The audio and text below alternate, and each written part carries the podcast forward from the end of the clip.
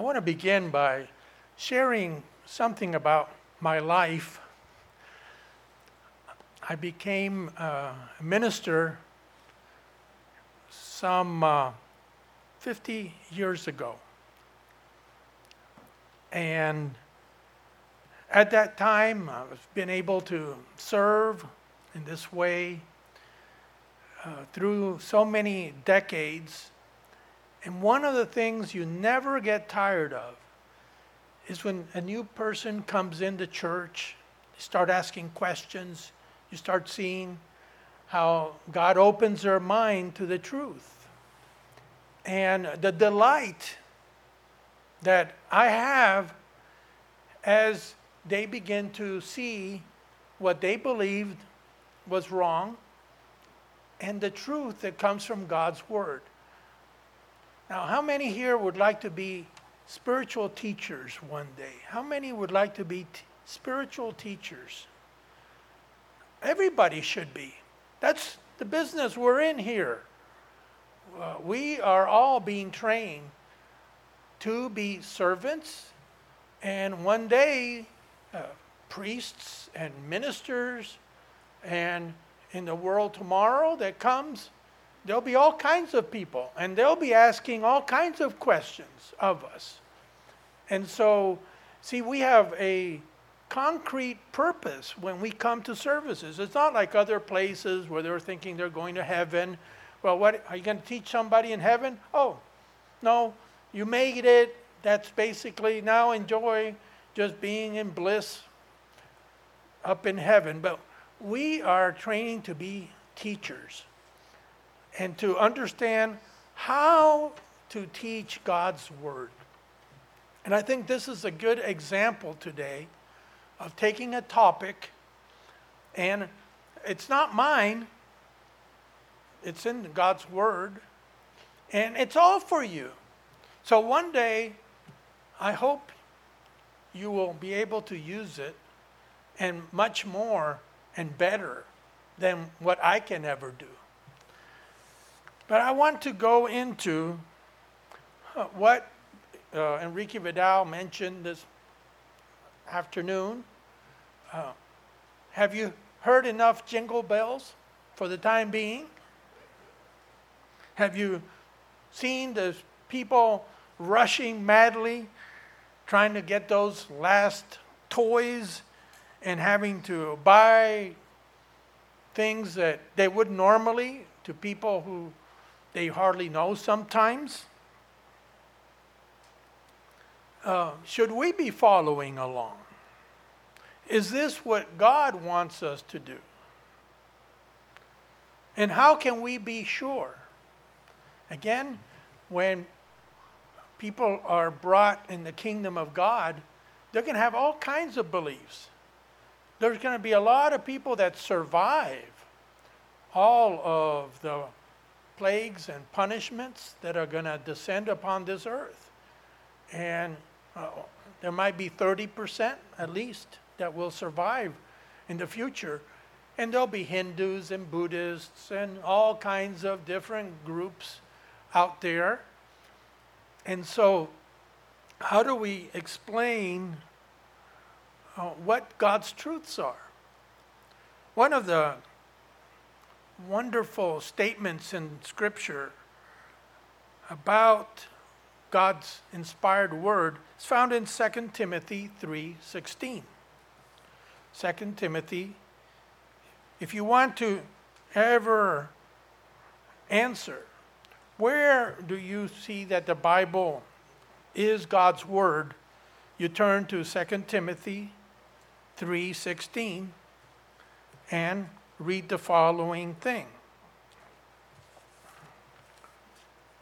It says, All scripture, that means the Old and the New Testament, is given by inspiration of God and is profitable for doctrine, for reproof, for correction, for instruction in righteousness, that the person of God, because it can be either man or woman, may be complete, thoroughly equipped for every good work. So it's God's instruction manual. This is where we find what God's will is. You will never find it in any other book. You will never find wisdom in any other person unless it's based on God's word. Now, notice that there are four benefits mentioned here. God's word has these four uses. First, it says it is profitable for doctrine. Doctrine means biblical teaching.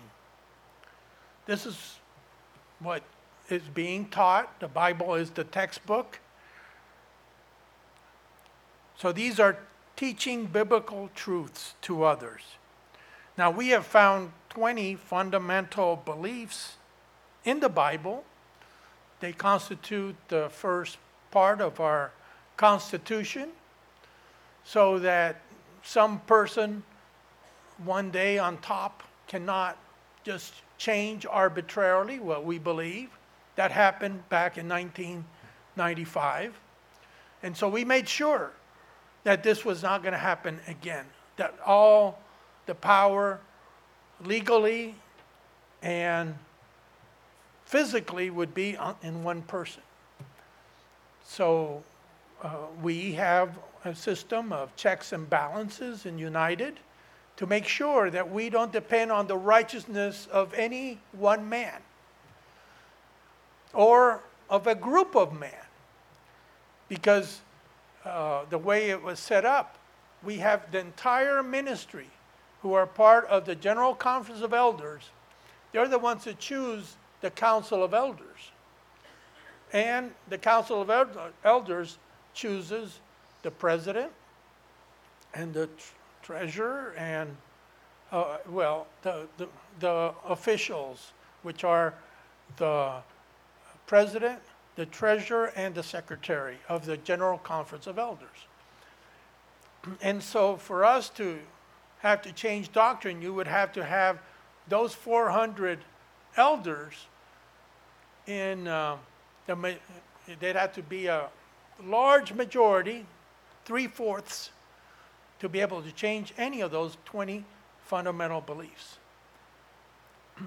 and we believe through time this system is going to protect the brethren. Because we have seen other men change doctrine when they're on, on, in charge, and basically nobody can do anything about it. So, anyways, uh, this is uh, where we have the 20 major doctrinal truths. Secondly, the term reproof. It means rebuking or strongly pointing out error.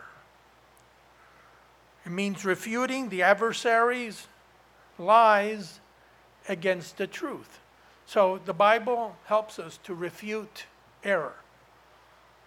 It not only teaches the truth, but also helps us to reveal falsehoods, how cleverer men can come up with different ideas.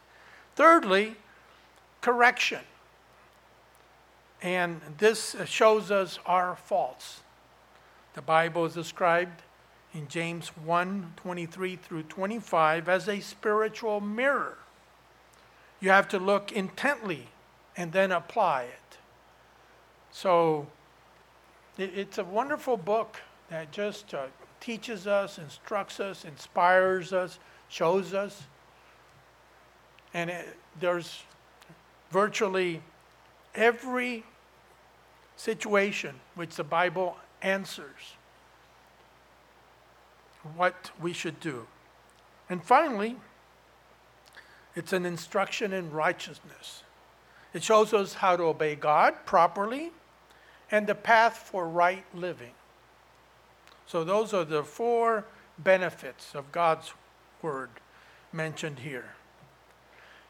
And so today I plan to apply some of these benefits and cover the topic of Christmas and how the Apostle Paul dealt with the Colossian heresy. So here we go to a letter where the people, the brethren, were being deceived by some that had come in teaching them falsehood. And so here we have a case law, a way of dealing with this in living color. See, God didn't give us a Bible like an encyclopedia of 30 different volumes that you have to basically have a, uh, a law degree or some type of PhD to understand it. No, he gave us typical cases. So here we can uh, apply what was going on in Colossae and how it applies today to Christmas. So this is something that I, again, a little golden nugget. So if somebody asks you about Christmas one day, well, this is going to strengthen you more. And I found out, I discovered another gold nugget that I want to share with you just last night as I was going over all things. I found another golden spiritual nugget to share with you. And I've never read it before. So you might be the first ones to know. So let's go to this topic. I'd like to focus on the second benefit, which is how to refute false teaching. Not only instructing in the truth, we're going to cover that later, but how do you refute false teachings?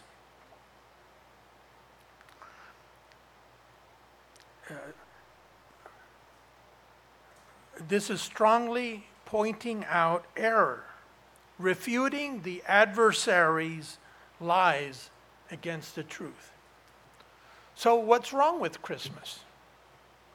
Here are seven reasons why we don't keep Christmas. You examine them, see if it makes sense to you or not. Again, it's from God's Word that we derive our teachings. And the first thing about Christmas is we have no instructions in the Bible to keep it. Can you find some place? Can you find Christ saying, You are to now keep my birthday?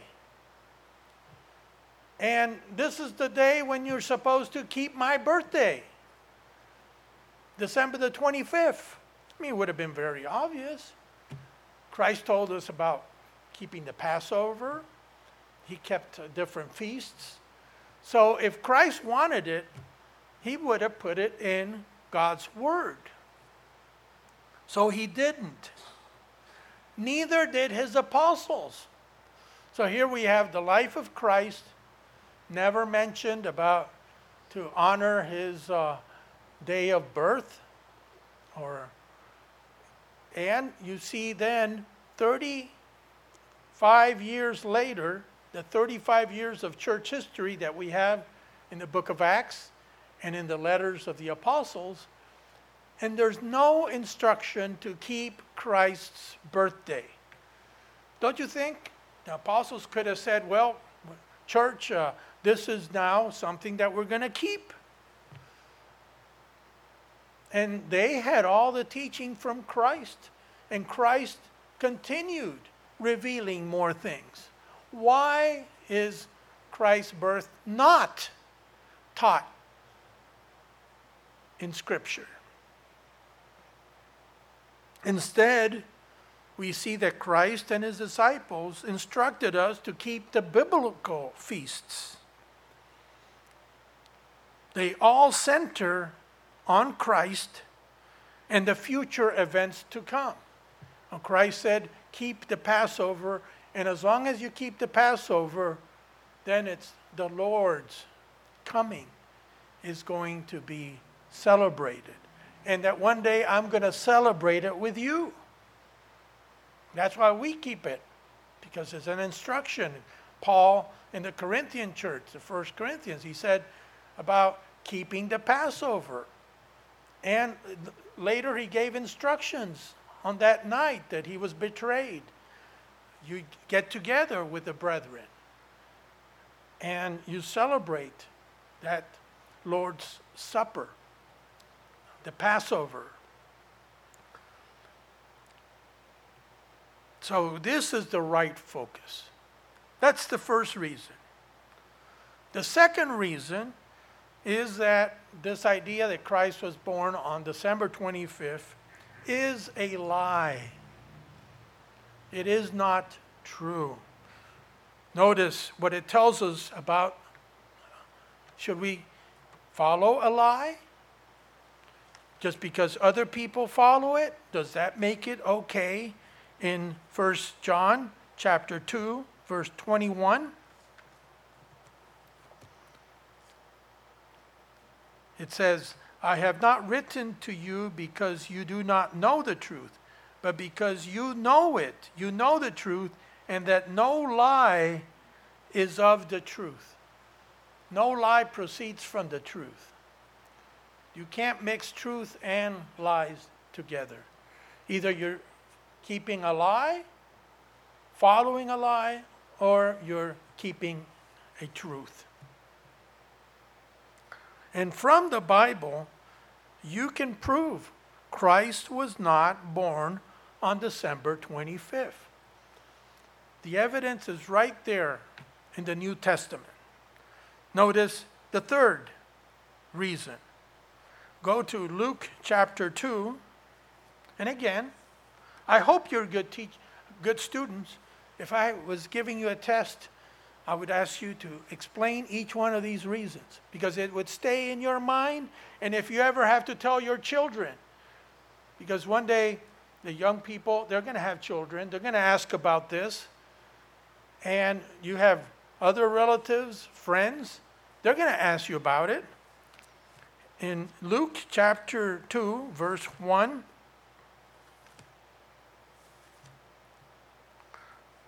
it says, And it came to pass in those days that a decree went out from Caesar Augustus that all the world should be registered.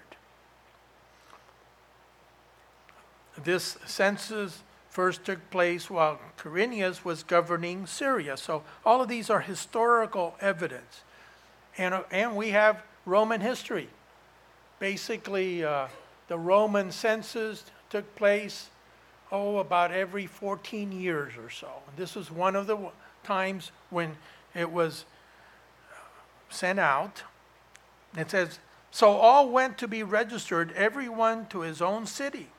Verse 4 Joseph also went up from Galilee, out of the city of Nazareth, into Judea, to the city of David, which is called Bethlehem, because he was of the house and lineage of David, to be registered with Mary, his betrothed wife, who was with child. And so they made the trip. They were part of the ones that had to be there, go before the Roman officials. And basically, this was more for tax purposes and also to know how much the population had grown during that period of time. He says, So it was that while they were there, the days were completed for her to be delivered.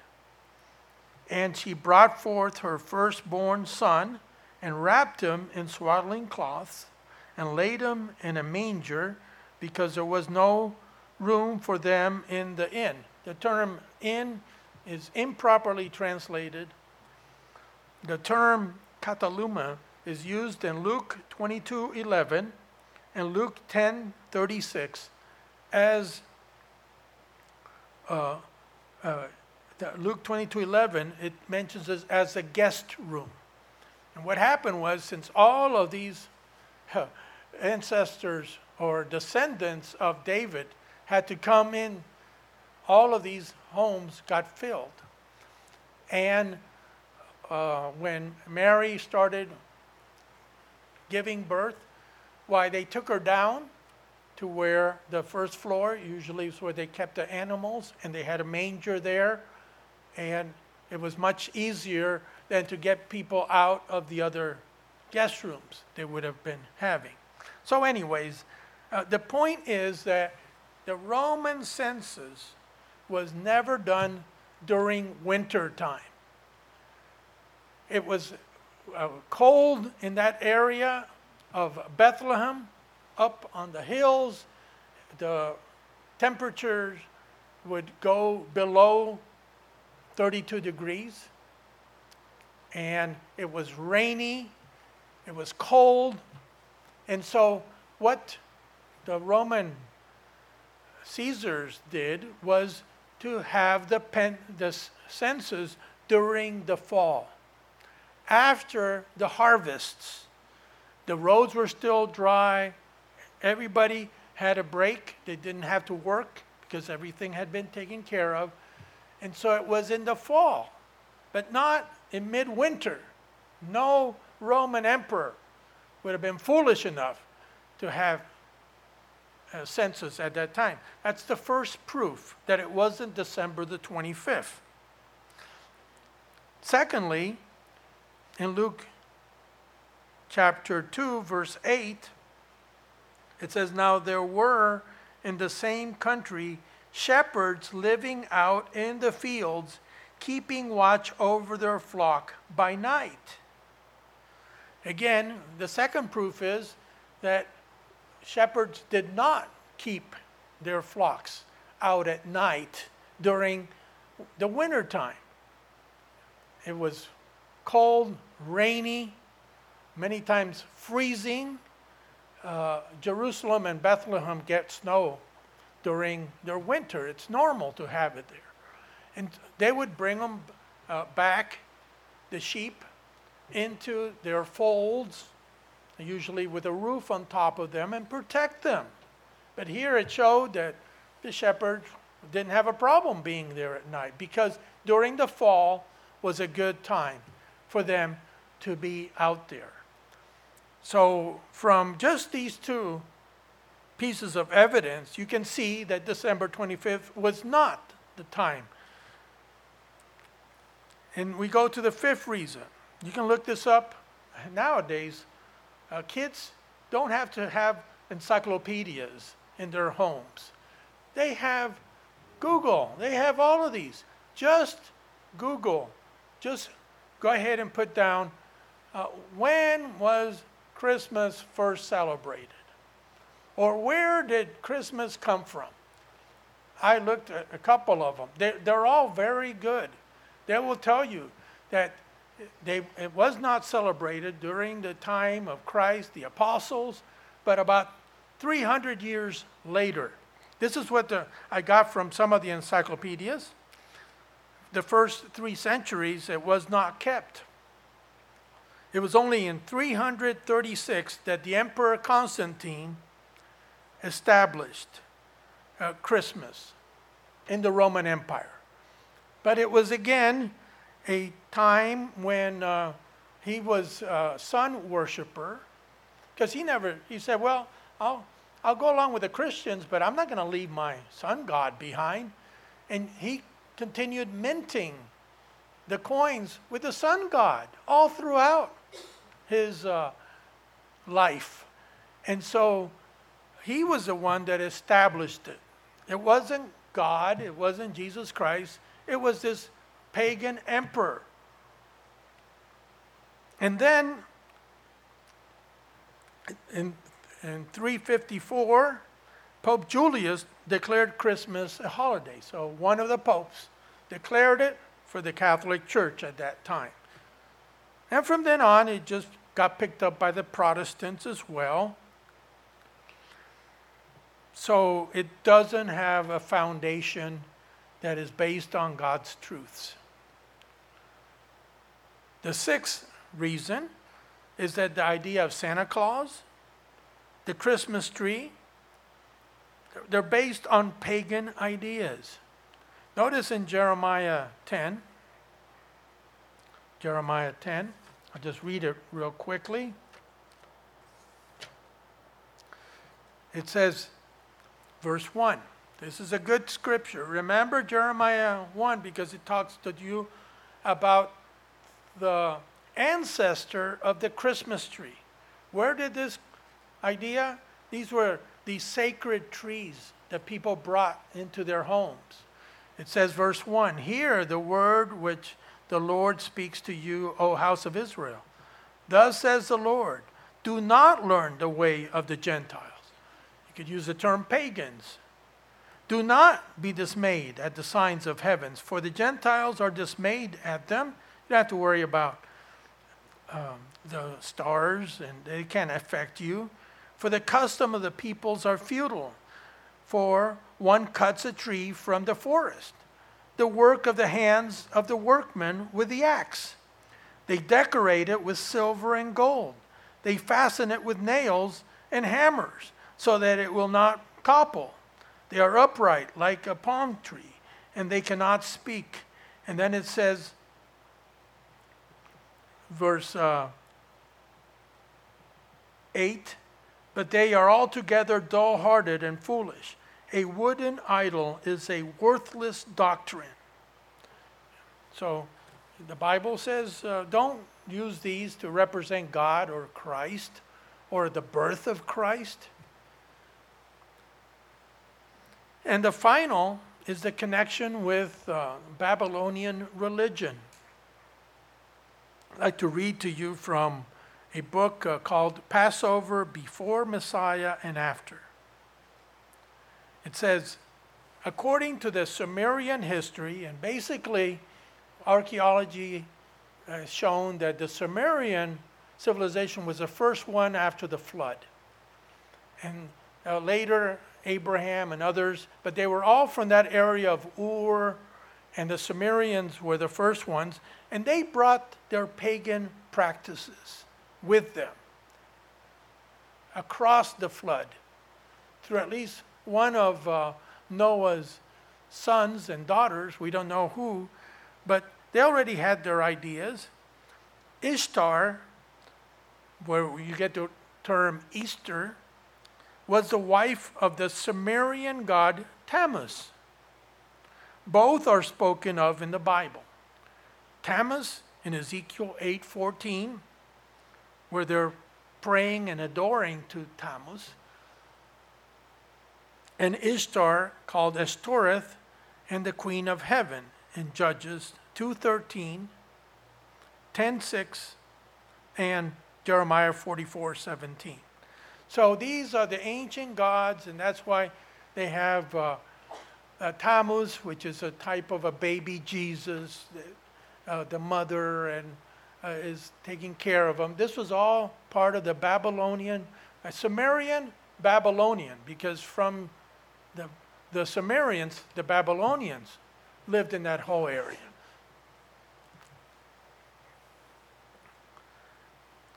And we see that uh, this system was going to be alive and well until the times of the end. Let's go to uh, Revelation chapter 17. Revelation 17. And this is uh, the false system. And notice what it is called.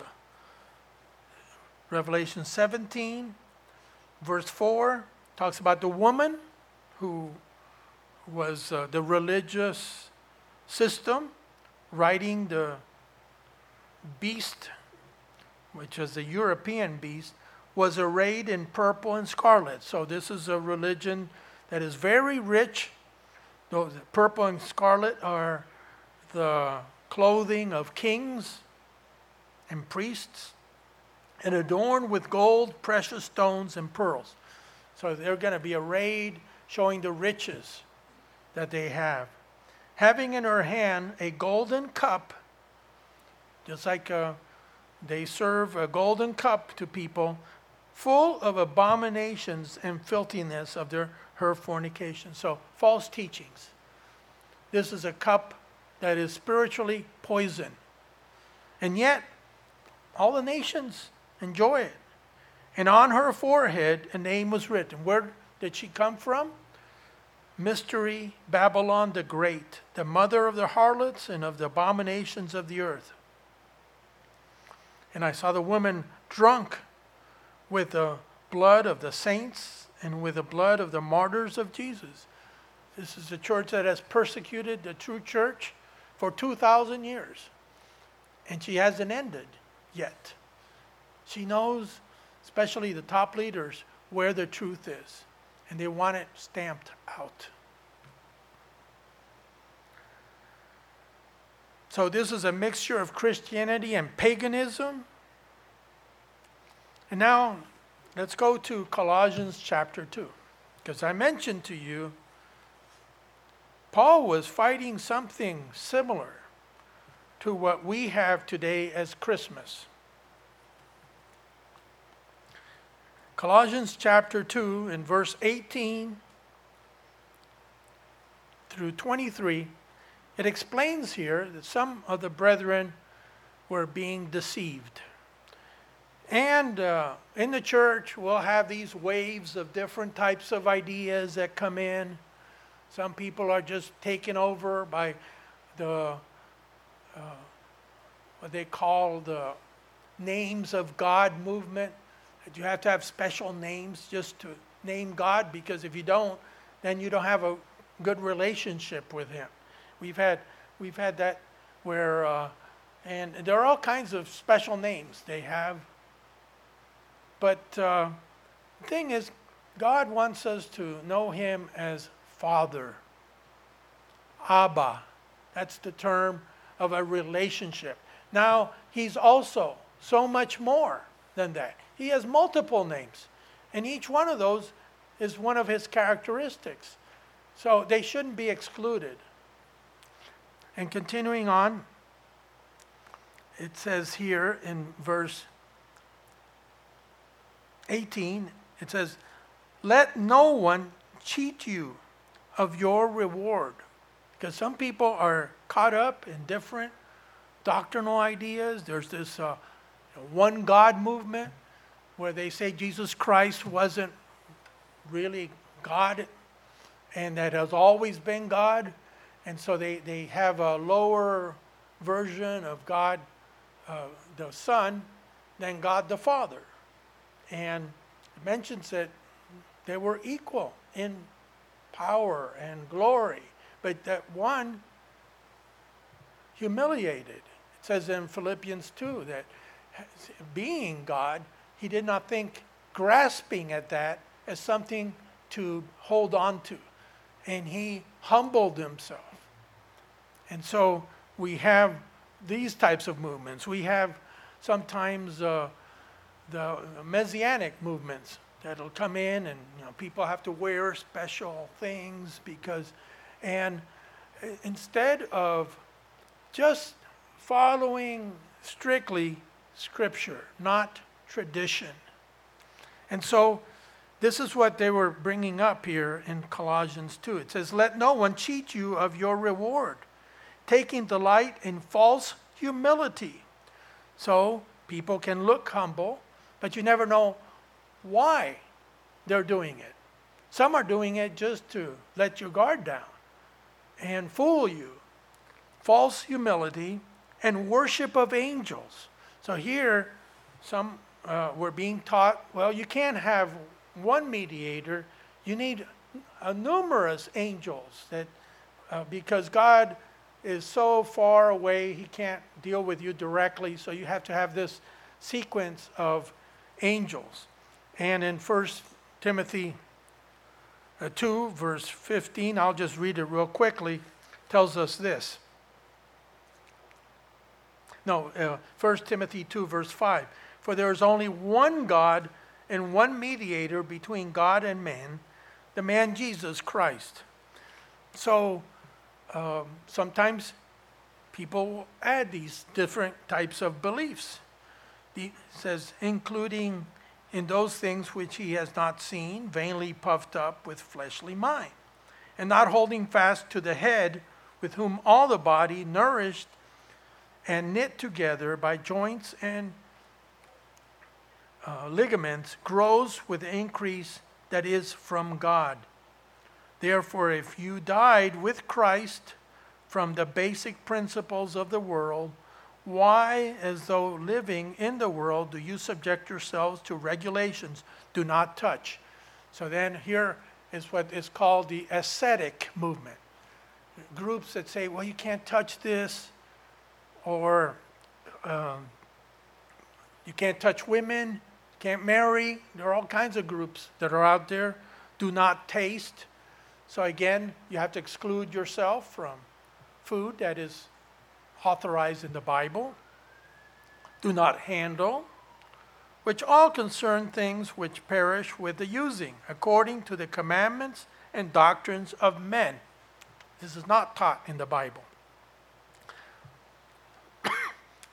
These things indeed have an appearance of wisdom and self imposed religion, false humility, and neglect of the body, but are of no value against the indulgence of the flesh. So, this was one of the teachings that was going on. It was a kind of a Gnostic religious movement in the, that had gotten in, and they were attacking God's feast days. Notice what it says also in verse 16. So let no one judge you in food or in drink. B- better translation is in your eating and drinking, or regarding a festival or a new moon or Sabbaths. And so they were criticizing the Corinthian brethren, the Colossian brethren, because they were feasting on these days. We feast in the Feast of Tabernacles. We, we have the night to be much observed.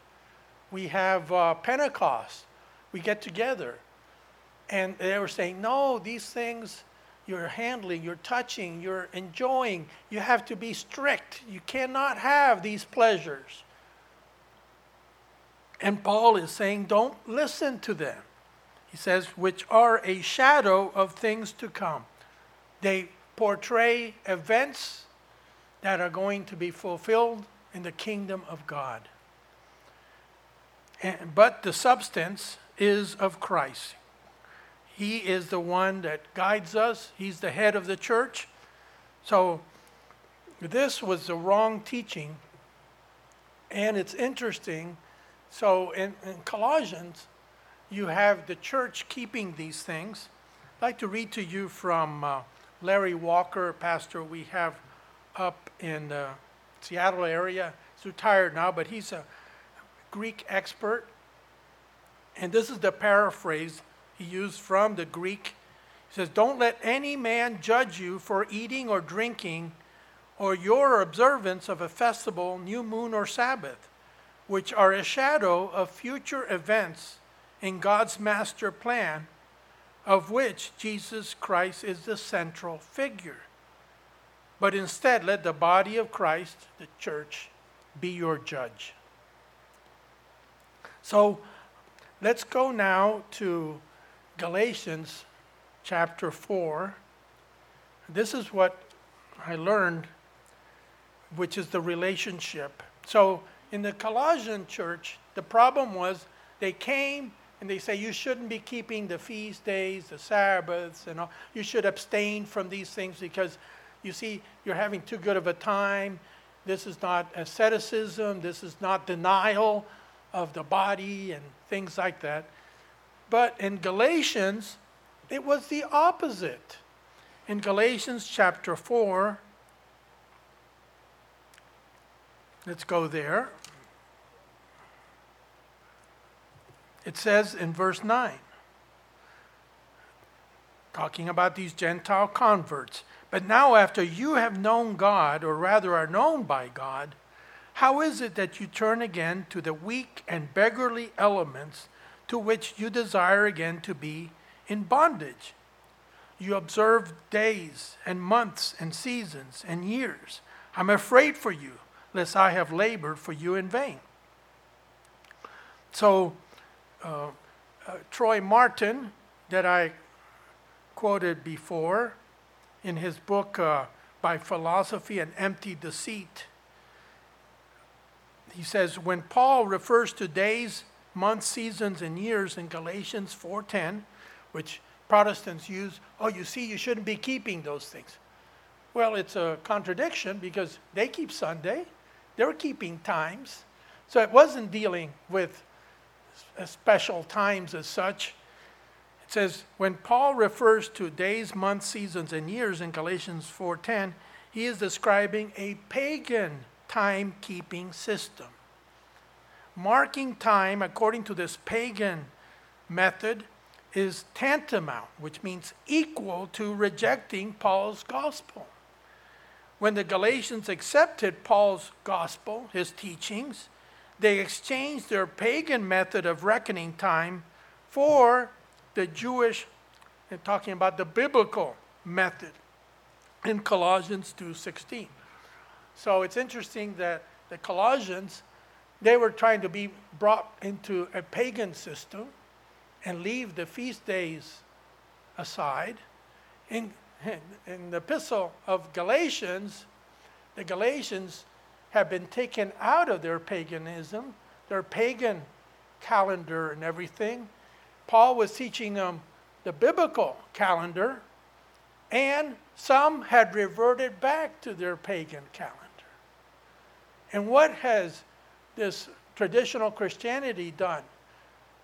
Well, they came out of a pagan system. They were brought to God's calendar and their feast days, and then they rejected that and they formed pagan calendar again, based on, of course, Constantine and the popes and everything else. They set it up. So, in a way, this is what people are doing with Christmas. They are keeping here days and months and seasons and years according to the pagan dates. And people haven't realized it. They've been deceived by doing that. So that was something that I hadn't seen the connection with Galatians and Colossians about. So, Paul, after covering the Colossian heresy by rebuking false teachings, teaching the truth and the right living, advised the brethren to use diplomacy and tact when dealing with those on the outside. So, should we just go out there and try to cram the truth down somebody's throat? No. Notice in the same epistle, and as I finish, in Colossians chapter 4, after he dealt with the Colossian heresy. He gave them these tools. You can destroy false teachings, you can destroy lives of men that have risen up through tradition. I'm going to free you with the truth of God. But then he says in, in Colossians 4, in, in verse 5, it says, walk in wisdom toward those who are outside, outside of the faith. Redeeming the time. Looking at the opportunity, if possible, to teach the truth. Let your speech, when you do, always be with grace, seasoned with salt, that you may know how you ought to answer each one. Be diplomatic in other words, here's another, the contemporary English version says, When you are with unbelievers, always make good use of the time. Be pleasant and hold their interest when you speak the message. Choose your words carefully and be ready to give answers to anyone who asks questions. So, don't try to cram it, but if somebody is interested, you have the truth. You have God's wonderful golden nuggets to share with them. This is the best way to deal with the Christmas holidays by knowing the truth, refuting it among family and brethren, showing them the truth, and pointing instead to blessings the blessings of keeping God's feast days. But to those on the outside of the faith, be diplomatic and wise. So try not to offend or say too much. Let them ask instead if they are interested.